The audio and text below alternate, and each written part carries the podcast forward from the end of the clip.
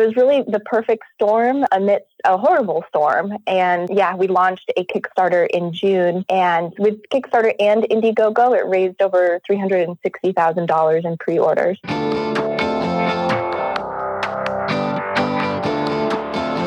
Hey, my name is Felix Thea. I'm the host of Shopify Masters, a weekly podcast powered by Shopify, the easiest way to sell online, in person, anywhere in between. Each week, we invite entrepreneurs like you to share what they've learned growing successful e commerce businesses. In this episode, you'll learn the most important questions to ask to get unbiased feedback and uncover use cases for your product, the critical steps to launching a successful crowdfunding campaign, and where to go after a successful crowdfunding campaign to expand your customer base. Before our show, I wanted to chat about the storefront signage maker. It's an easy way for any brick and mortar shop owner to let your customers know that you are open, available for curbside pickup, delivery, online information, and more. Customize any message you like, automatically create a QR code for your store, then print it off from home. It's easy and simple to use, no design experience required. Create a sign yourself at shopify.com slash signage. Today I'm joined by Martika Wakeman from SaniKind. SaniKind is a refillable hand sanitizer dispenser made from recycled ocean-bound plastic and was started in May 2020 and based out of San Francisco, California. Welcome, Martika. Hi, thank you so much for having me, Felix. Yeah, so this is we've had businesses that have come on the podcast that have talked about how they've pivoted and how they've uh, ad- adapted during the pandemic. But this is truly a business birthed out of the the pandemic. So tell us more about the invention of the the the, the product and, and the business. Yes, hundred um, percent. So it's an interesting story. My co-founder Miles, he was uh, worried about his grandmother who was in a nursing home in Oregon, and as we know um, Oregon nursing homes were actually kind of the first place where COVID really hit hard. And that nursing home was going to run out of sanitizer. So he contacted a local distillery, got them sanitizer within a day, and it gave him the idea of really trying to connect more people the most in need with the, these distilleries. And there was this big issue, uh, really a communication breakdown of distilleries getting 10,000 emails a day we need sanitizer, we need sanitizer. And hospitals, nursing homes, uh, homeless shelters, nonprofits of all kinds, they needed sanitizer the most uh, to help the neediest, and they couldn't get through. And distilleries didn't know how to uh, certify them, make sure that they were the real deal. So Miles put together with a team of volunteers a platform, a free platform to verify these these nonprofits and those in most need, and then connect distilleries to them. So it was really amazing. And once the supply caught up with demand, um, Miles thought of the idea of creating a sanitizer that was actually sustainable. It is such an unsexy, wasteful industry um, there's really no reason why it should be virgin single use plastic for two ounces of sanitizer. Um, and not only that, it's a bit doomsday. You know, I think we're all tired of doomsday. And um, so to make something that didn't remind you of the fear, uh, even subtly, or of the pandemic, even, and was a cute, colorful, convenient way to um, keep safe and healthy and do so in a way that helps the planet. And um, he's invented Final Straw, which is the world's first reusable, uh, collapsible straw, and that did amazingly on Kickstarter. Um, it raised almost two million, and so he knew how to uh, sort of test the the desire for such a product, and had worked with ocean plastic before. He'd actually been to Haiti to a facility that employs people to collect ocean bound plastic and recycle it, um, upcycle it is really the right term, and, and reuse it for um, our everyday needs. So it was really the perfect storm um, amidst a horrible storm. And um, yeah, we launched a Kickstarter in June. Um, and that raised with with Kickstarter and Indiegogo, it raised over three hundred and sixty thousand dollars in pre-orders. That's amazing. And you mentioned about how he was able to uh, test the desire of the product and also probably similar learnings from the launch of uh, Final Straw, which we've also had on the, the podcast. Um, is this through crowdfunding or were there was there stage or a, uh, a process prior to um, kicking off the crowdfunding campaigns where he was able to determine that, okay, this is actually worth investing any more of my time or energy into? Yeah, it's a great question. Um, that's where I came in. Um, I have a lot of experience with um, testing with users, understanding stakeholders, understanding um, the branding and their lifestyle, um, price points. And so we did a lot of testing with people um, in our community and then incentivizing people um, in in our network to go outside of our sort of circle and see what else was out there, what people's opinions were. Um, what's interesting is I am 34. Um, Miles and his um, other business partner at the time uh, were thir- were 25. Uh, and then, of course, we had parents, relatives, friends. So we had an interesting um, look at what is the age group here, what's the price point, um, and understanding a little bit more about what people wanted. Um, but the nice part about Kickstarter is if you have the right skills, which we had a really great collective skill set, you can put a campaign together with very little risk. And then you can, um, you know, there's a bit of a mathematical equation, um, making sure that you're gaining interest and collecting emails so that when launch happens, you really get to go out of the gate with a bang, um, making sure that you're um, managing the community, growing the community, answering questions. There's a, a, you know a nice way that you can really just low risk test the market in real time and see if people want this product. And and it it, it proved that they did, uh, which yeah. was really exciting for us, of course. Yeah, so it sounds like different, uh, at least two different um, stages to this. Each one building more confidence in the the kind of product market fit for for what you guys are bringing to the market. Uh, and so I want to first talk about the, the, the early testing. You mentioned that you were able to uh, test or maybe survey your community, your network. Is this something just like a personal network, or how do you even, if someone else has an idea, whether it be in the sustainability space or anywhere else, how do they know? How would they even know what's how to access a group of uh, you know people that you would value their feedback or people that are actually in your potential market. Yeah it it really comes down to putting yourself out there. So we did initial testing with um, our friends and family. Of course you're going to get a lot of false positives because everyone's sort of like yeah of course we'll buy this. We'd love this. Great idea honey you know? And so you want to mm. really get away from your own your own community and your network um, and that really becomes being part of other networks. I'm part of um, Women in CSR, Corporate Sustainable Social Responsibility. Um, I'm part of a few other networks, and so I, I have, you know, those those networks have no interest in lying or, um, you know, being biased by any means. So I think that was um, really, really helpful.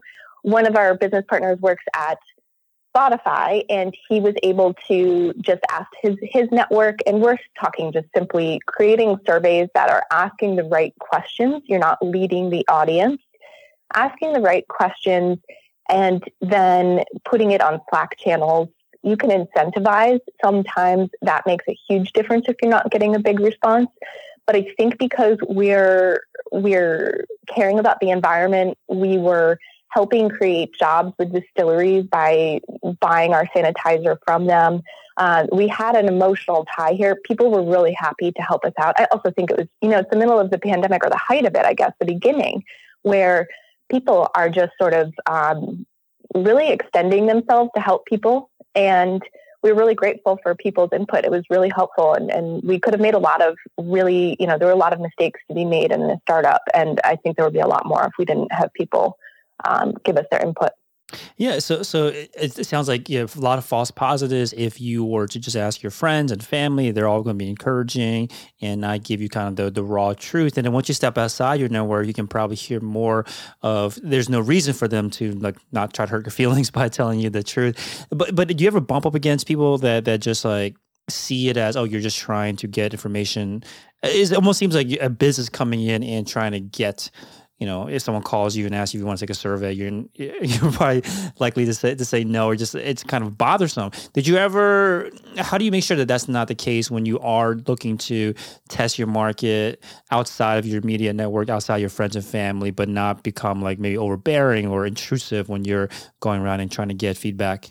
It's a really good question because I think I, if I didn't believe in my product, I would have bumped up against that and felt mm. like I was a nuisance or the word you used, the word get.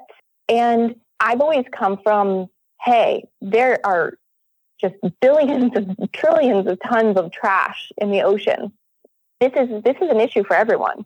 I come from a strong background in sustainability, so for me, it's really I know what is happening. I uh, I feel really privileged to be able to be helping, and it sounds silly at times. Uh, you know, I've I've colleagues who are on the front lines of climate change and it's incredible what they're doing. And at times, I guess I felt a little imposter syndrome of, oh, I'm just helping, you know, make make sanitizer dispensers more sustainable, which is, felt a little silly at times. But the impact that we've had is millions of pounds of plastic taken from the ocean. We've employed people across different sectors, and um, yeah, it feels nice to also uh, teach our audience and our customer about what sustainability really is, what carbon offsetting is, etc. And, and so um, I knew that from the beginning. And to me,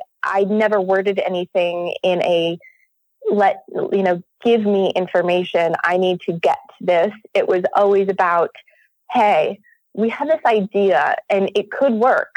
And there's a lot of impact, positive impact that this could make right now. Um, before we go further, your input would be really valued. And um, you know, we're all ears. A lot of people would would take the opportunity to call us up and, and tell me about their thoughts on it, um, where they'd want to buy it, what they think um, would work, and, and that's really valuable. And some really, really smart people just stopping their day and saying, "Well, actually, what have you thought about this, that, etc." And um, so I think it comes down to context. I think it always comes down to context, but I particularly, for anyone at that stage, make sure that you're wording things in a way that that's um, thinking about the audience and what's in it for them. Because my audience truly feels like they're part of SaniKind because they are. They really are. We value their feedback and we have and we thank them. Um, we keep them in, engaged and enrolled. And some people, of course, are they were done then. Um, some people never purchased our product, I'm sure. Um, but some people have been with us since day one, and um, and they know that they're valued, and I think that's why they're still with us.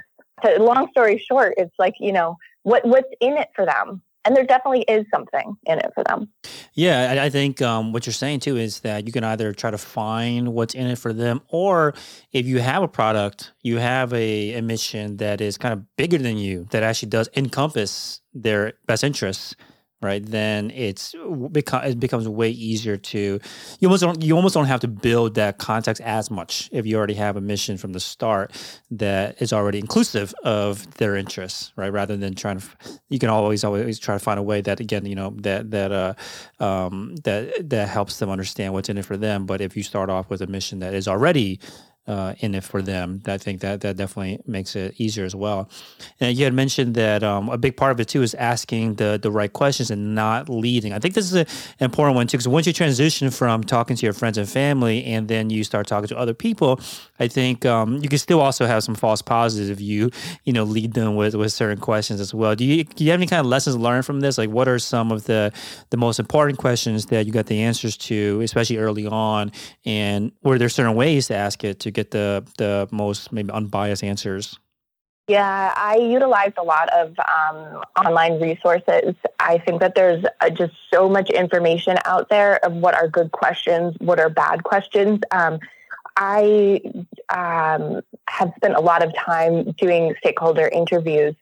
So I've made a, a, a, my fair share of mistakes leading the witness, so to speak. Um, but I think that a lot of people could be convinced that it's a good product. And so making sure that you're not marketing during your questionnaire you're really not marketing and you're asking more of what's the problem and is this a problem that's worth solving because for some people exchanging their sanitizer you know their plastic sanitizer it's not a problem worth solving for them they just simply mm. don't care their their problem is making you know it's convenience so they may be purchasing their sanitizer at a checkout line from who knows where um, and that's okay. It's really important to know that. And I think not shying away from the questions that could be a little confronting um, and leaning into the problem more so than the solution because solutions, um, they may sound great, but oftentimes, and it's a, you know, Steve Jobs quote of people don't, your, your customer doesn't know what they want. Mm he provided people with an iPhone. We didn't know we wanted an iPhone. We probably knew we wanted a few of the aspects, um, but we didn't know we wanted an iPhone. And look at us now; we can't live without it. Um, so I, I, think looking at the problem and solving from there uh, that's where you can get a lot more really, really helpful information. Yeah, that's a good point. That is the um, the approach that you have when you are surveying uh, your your market is not about hey, will you buy my product? Will you buy this solution? But truly understand what their problem is and kind of working almost backwards to to to a solution. Then hopefully the solution that you work with backwards to is the the product that you had, you had in mind or something similar to it. Uh, do you do you have any examples of, of how you dig into these problems? Like the example that maybe you know the mission that you started with off with or or you and Miles started off with was this idea of sustainability, uh, but you had you had you'd have customers that that you know that's a nice nice to have, but it's not a big enough a problem for them. The bigger problem for them is convenience, or um, you know maybe not having a bunch of empty bottles around their home or something like that. How did you how do you uncover those other use cases? there's a lot of data out there that supports that people will pay more for sustainable products up to 25%. I think it's probably even more. Um, and each industry we've seen has sort of been taken to task with sustainability, and some are using it as an opportunity, and some are just complying with new regulations. Um, so I think when we looked at what some of these use cases were and, and value propositions, sustainability was going to be a no brainer for us. It came down to the other aspects. How high end did we want to make it? How much did we really want to lean into sort of the eco warrior? I think it's really important to make a list of who your audience is so you can understand your product market fit. If we're leaning into sustainability and that's a no brainer for us, well, sustainability, I mean, there's a large spectrum of people that care about sustainability and to different degrees. I think S'well water bottle is a great example of someone that we've really appreciated. Um, they're sustainable. I mean, they're, you're not using a plastic bottle when you're refilling a S'well water bottle, but you're also not focused on sustainability. You actually care about the look of your S'well water bottle almost as much as you care about the sustainability, if not more. And they really lean into that. They don't focus on sustainability all the time. We looked to them and thought, huh, well, we can make new colors and we can lean into that aspect of their their model, but we can lead with sustainability. And so, what other brand would be a great example of that? And you can kind of list where people are on that spectrum, and then compare it to the sanitizer industry or whatever industry you're looking into, and place yourself in a unique position and have that unique selling point um, for your brand, and and that's where you can differentiate yourself and look to see if there's actually reason for you to carry on or not. Maybe maybe there isn't. Uh, maybe you need to pivot your idea. Yeah, you know, you mentioned S'well. I think I've had other uh, sustainability brands on the podcast that have mentioned that for them, sustainability almost feels like it's it's a mission that they have internally, and that maybe when it comes to the to, to the larger market, it's almost like an add-on uh, where the customers right now at least see sustainability as a, a, nice to have, a bonus to have, but the core product still needs to to serve like their main problem, which might not sometimes might not be, or a lot of times might not be sustainability focused. Do you see that? Kind of that that kind of being the I don't know the, the the sentiment in the market right now, where the product itself has to have some other some other kind of core benefit to the to the customer, and then sustainability kind of pushes things over the the the edge, or like what, what's your what's your your kind of take on the, the market right now for that? I completely agree with that. I, I think at the end of the day, if your product doesn't serve a purpose, then sustainability doesn't really matter. There's only so much that a person is going to um, put up with for a product not working. I think we see that a lot in in say sustainable or eco-friendly um, beauty products. Like a woman is she cares about a product being sustainable or or better for her, or quote unquote clean. But if it doesn't work, she's not going to use it. Mm. Um, you know that's that's the the general sentiment. Um, I think stasher bags, um, they're reusable silicone. Um, you know, they replaced our, our Ziploc bags. Mm-hmm. Those are a great example because they work so well, almost too well sometimes. You can't get them open, um, but they're wonderful, they're colorful, and they lean into being sustainable. But at the end of the day, if they didn't work, women wouldn't switch those out, men wouldn't switch them out. Mm. So we were really clear that our product needed to work. It needed to add uh, value. And that's where making our product convenient, we have a clip to our little mini. And so it's one ounce. It uh, sprays 450 times before it needs to be refilled. And our refills come in aluminum, which is infinitely recyclable. So there really isn't any, there's no virgin plastic in our, in our company. Um, our packaging's plastic free. Um, we offset our shipping.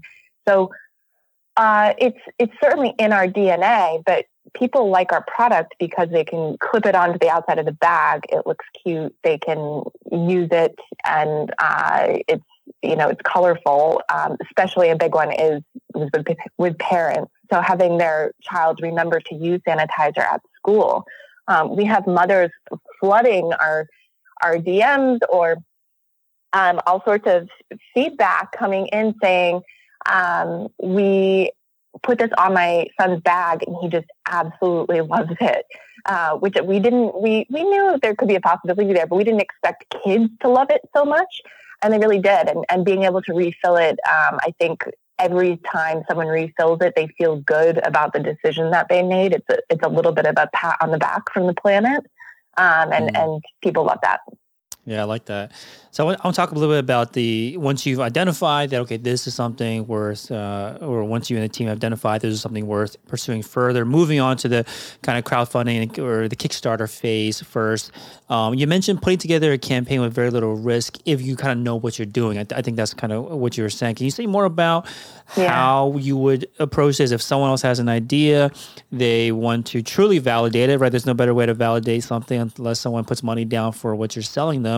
What are what are some of the, the key things to get right to to have a successful crowdfunding campaign?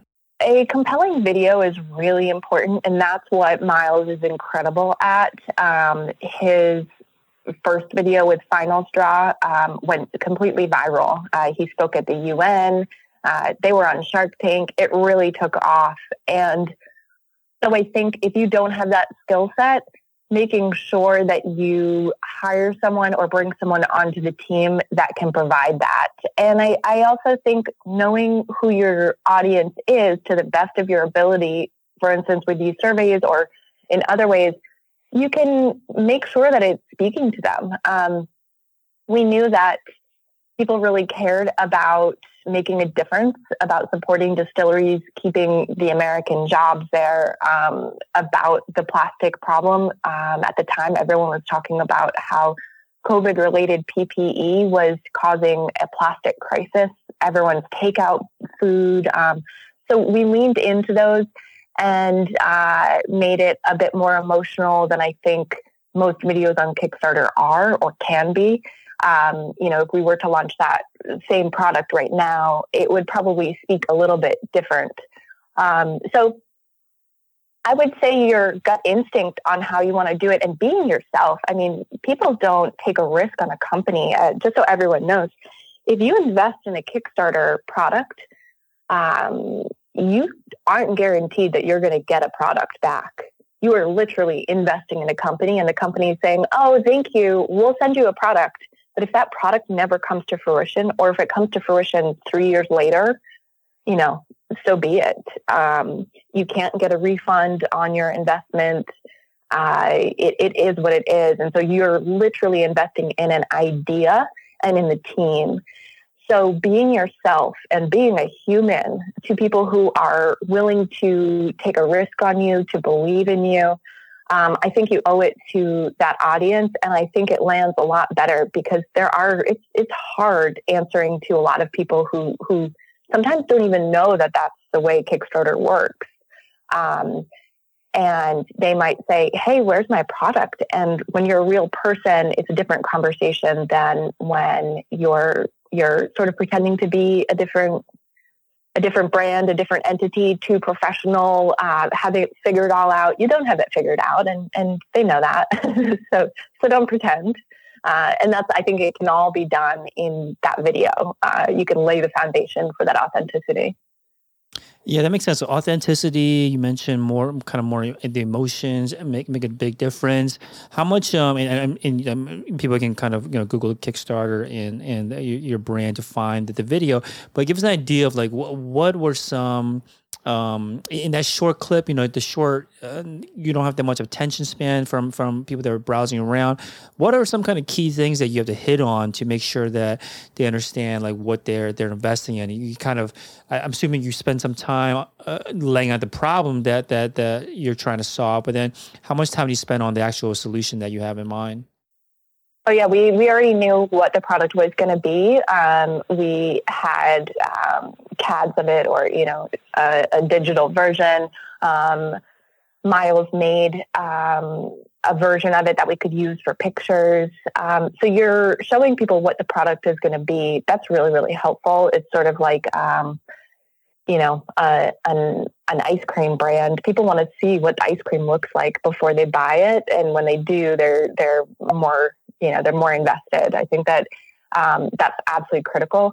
Um, showing people with it how it could work. Uh, obviously, our you know one aspect is that we were using a spray sanitizer, which we believed was better than using a gel, um, which can kind of get all over the place. Um, goopy, etc. You can't really spray it on anything. Um, so we showed that a lot and we had to kind of fake what it looked like to spray from our bottle because the the initial didn't spray yet. Um, so you want to be creative with really showing how this is going to work. And, and, we took video from Miles's trip to Haiti, um, showed people picking up plastic. Um, we showed distilleries and what it looked like to um, have people filling bottles with um, distillery sanitizer. So we really painted a picture, and then I think I think that that really like that's that's the, those are the key points. We have great music um, and keep it upbeat and moving quickly. Our attention span, as we all know, is just um, you know limited. Uh, so you really have to capture people initially and and grab them in immediately. Hey, Real quick, if you're enjoying the show, please leave us a review on iTunes let us know what you think or what you'd like to hear more of. Now, let's get back to the interview. Awesome. Okay, so three, I think you mentioned earlier, three hundred fifty thousand dollars raised from the crowdfunding campaigns.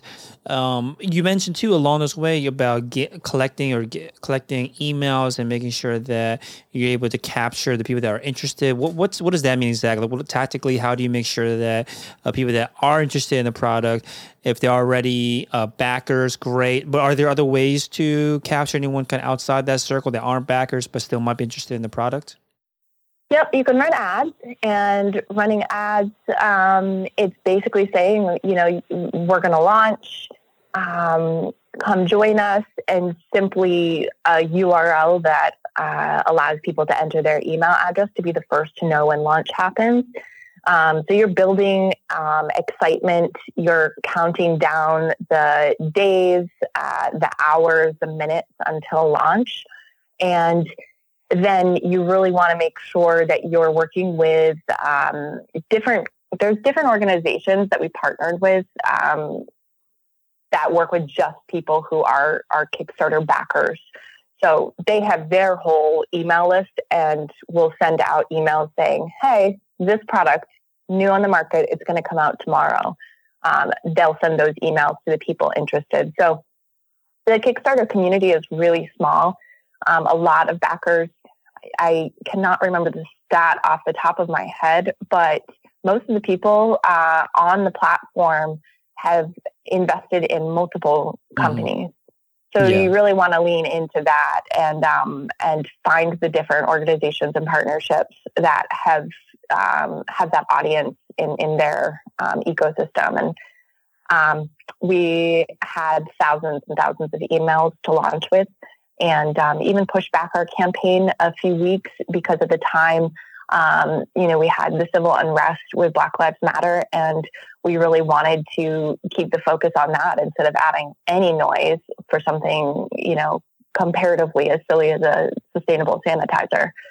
So we pushed back our campaign, continued to um, hold back on ads. We actually couldn't talk about sanitizer on Facebook. Facebook was um, not allowing it at the time. So anytime we talk about hand cleaner, um, antibacterial, we would get taken down even if we didn't say the word sanitizer. So there was a lot of hurdles at the beginning, but I think it's worth making sure you hold back and really get those email addresses, get it, and I'm using the word get, which I, I really shouldn't if anyone is interested in launching a Kickstarter, the crucial aspect or mathematical equation to having a successful Kickstarter um, in the hundreds of thousands is creating that early excitement. And so in the first day, we reached over $80,000 in pre orders or investment. And that then just starts to have the snowball effect. And you really need the snowball effect so that it, it carries on with its own momentum. Otherwise, it can be extremely expensive. Um, so that is is critical. You could you should wait and hold back and continue to uh, earn those email addresses um, rather than trying to just meet an arbitrary deadline where you may not have enough emails mm. to, to create that snowball effect.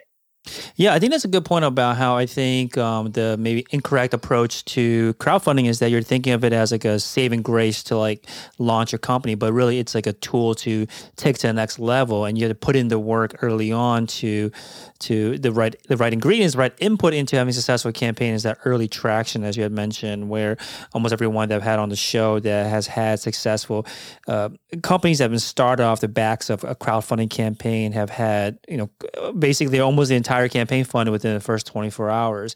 Um, so you had mentioned organizations you worked with. Do you remember anything anything you can mention off top of your head that are Kickstarter based um, agencies or organizations that you worked with to help assist with that launch? Um, Backer Camp, they were a wonderful one. Um, I think they're the biggest one. So I would start there. Um, it's definitely, they take their cut, definitely worth the cut. Um, and they're wonderful um, they will always be helpful and responsive um, from our experience. Awesome. So once you once the campaign launched um, and, and ran successfully, over three hundred fifty thousand dollars raised. What was the next step? We closed our fundraiser with Kickstarter and moved everything to Indiegogo um, in early August, and we started working immediately on our um, our CAD on um, the product and and just getting it into production. At the time, there was a massive aluminum shortage in the world, um, and all these giant corporations, you know, a cat food company, Budweiser, whomever, they were purchasing all the aluminum. So we had a really hard time finding the right bottle size that we had promised. Um, we also needed to buy our sanitizer. What was interesting was that the sanitizer we purchased from a distillery, thinking we were doing this was this great service to distilleries, it didn't smell as good as uh, a sanitizer normally would um, because you know it's from a distillery. So um, that was an interesting setback. Um, and then, of course, shipping delays. Um, onboarding to a shipping facility that took extra time. There was a huge backup. So we didn't end up launching until we, we were really optimistic and looking back we should have just totally said it would be several more months um, but we ended up launching december the first week of december 2020 Got it. Okay. So once the, the, launch had happened, was there still a kind of a pent up demand for the product, or do you almost have to like build up the the the um the demand, the desire for the product again? Like, what was the marketing once you kind of moved off of crowdfunding? Well, what was interesting was that we didn't have a ton of product in hand um, early. You know, what would normally happen is if you place a big purchase order, you're going to get samples, you're going to get what you need to maybe send out to influencers, to um, take all your product photos. We didn't have the luxury of that, uh, just due to this massive delay in shipping across the world. So when everyone was getting their product, we were getting our product too. Um, so we we leaned into PR instead of having incredible marketing. It was almost it was the ninth hour of your holiday shopping, and I think back then we almost already forget that um, people, you know, Black Friday was huge, but then people are still shopping and they're used to shopping in person still as of 2020. And so when that was taken away from us and we all had to shop online for the most part, um, we weren't doing it soon enough. There were delays all across. We had the USPS um, defunding. It was just, it was a, a, a mess. Um, so we leaned into PR and we had a few massive hits that were really incredible for, for our sales and building our customer base. Um, we, we were in numerous Forbes, GQ, Men's Gear, uh, Green Matter.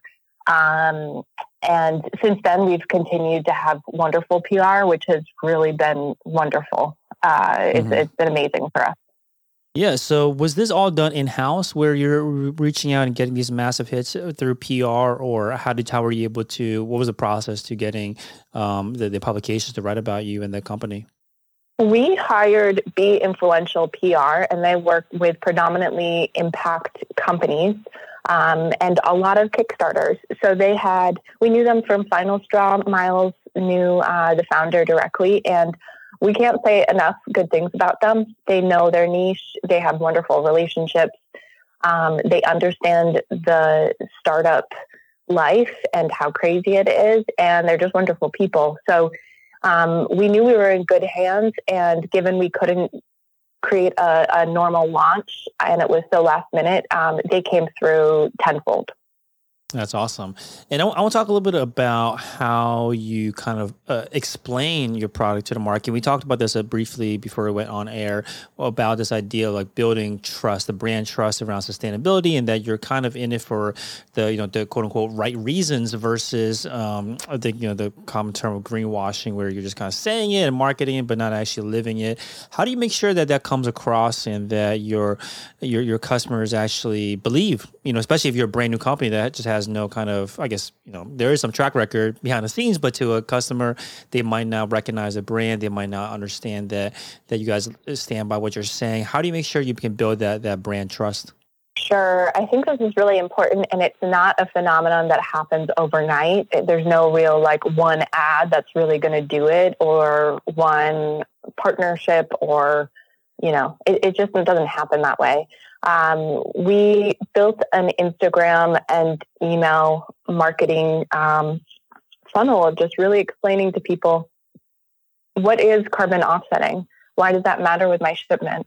Um, we put inserts into everyone's package that explains our impact. So they might have noticed the impact when they came to our website and purchased a product, but we're reiterating it throughout the process for them. So they know how much plastic we've um, upcycled. They know uh, the amount of donations we've made to nonprofits. They understand that there's no plastic in their shipping. We ask them to recycle.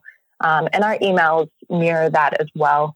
Uh, so I think it's really where do you add value for a customer because no one really knows what carbon offsetting is. Um, I'd like you to know so that you you know choose my brand over the next that doesn't have carbon offset shipping. However, I really would rather you understand what carbon offset offsetting is in the first place and why it matters, how it can help. Um, you know, it isn't a, a, a perfect um, band aid for, for climate change, but it certainly does help. And so we've taken the approach of educating our customer, adding value to them, giving them tips on uh, how they can reduce their impact um, you know, someone who's a, a total muse of mine is Blueland.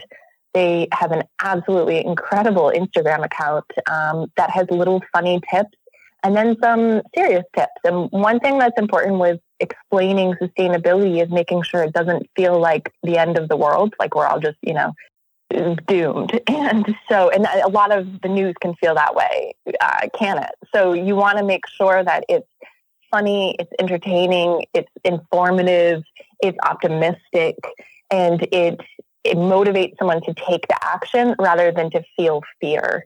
And I was really, really quick to say we are not doing any fear mongering, not the slightest bit.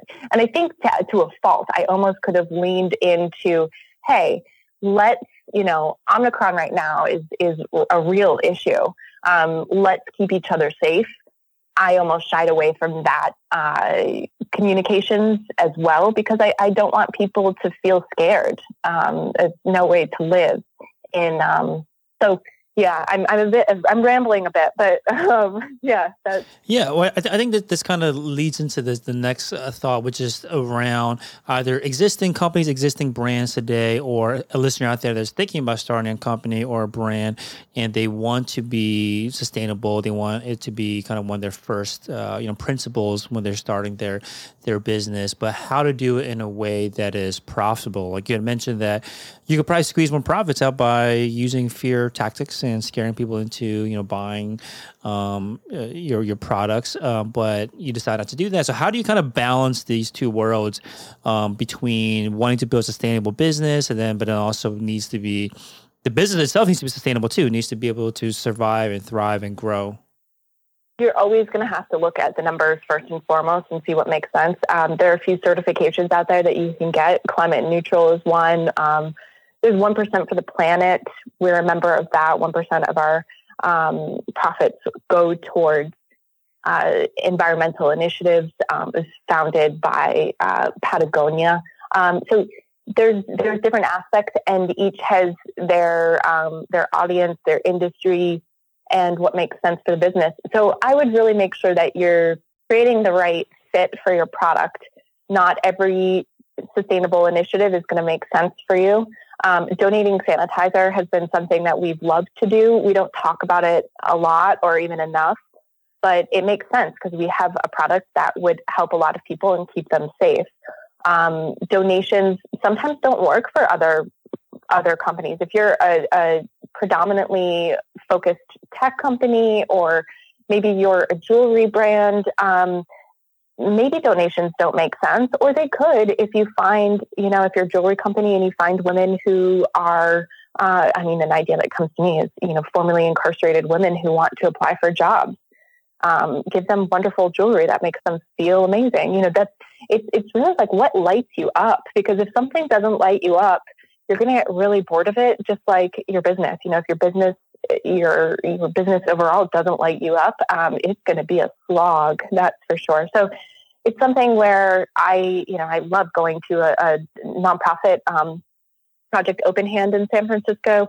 We donated, um, I think, about 120 gallons of sanitizer, and it was so fun to be able to um, drive up and drop off a ton of boxes for them. They're so grateful. I have loved volunteering for them, and it meant a lot to me. Um, so, so that I would say for anyone who wants to have an impact, um, first, amazing. You're great, and you you should keep going. And you have a huge heart, and we need people like you. So keep going.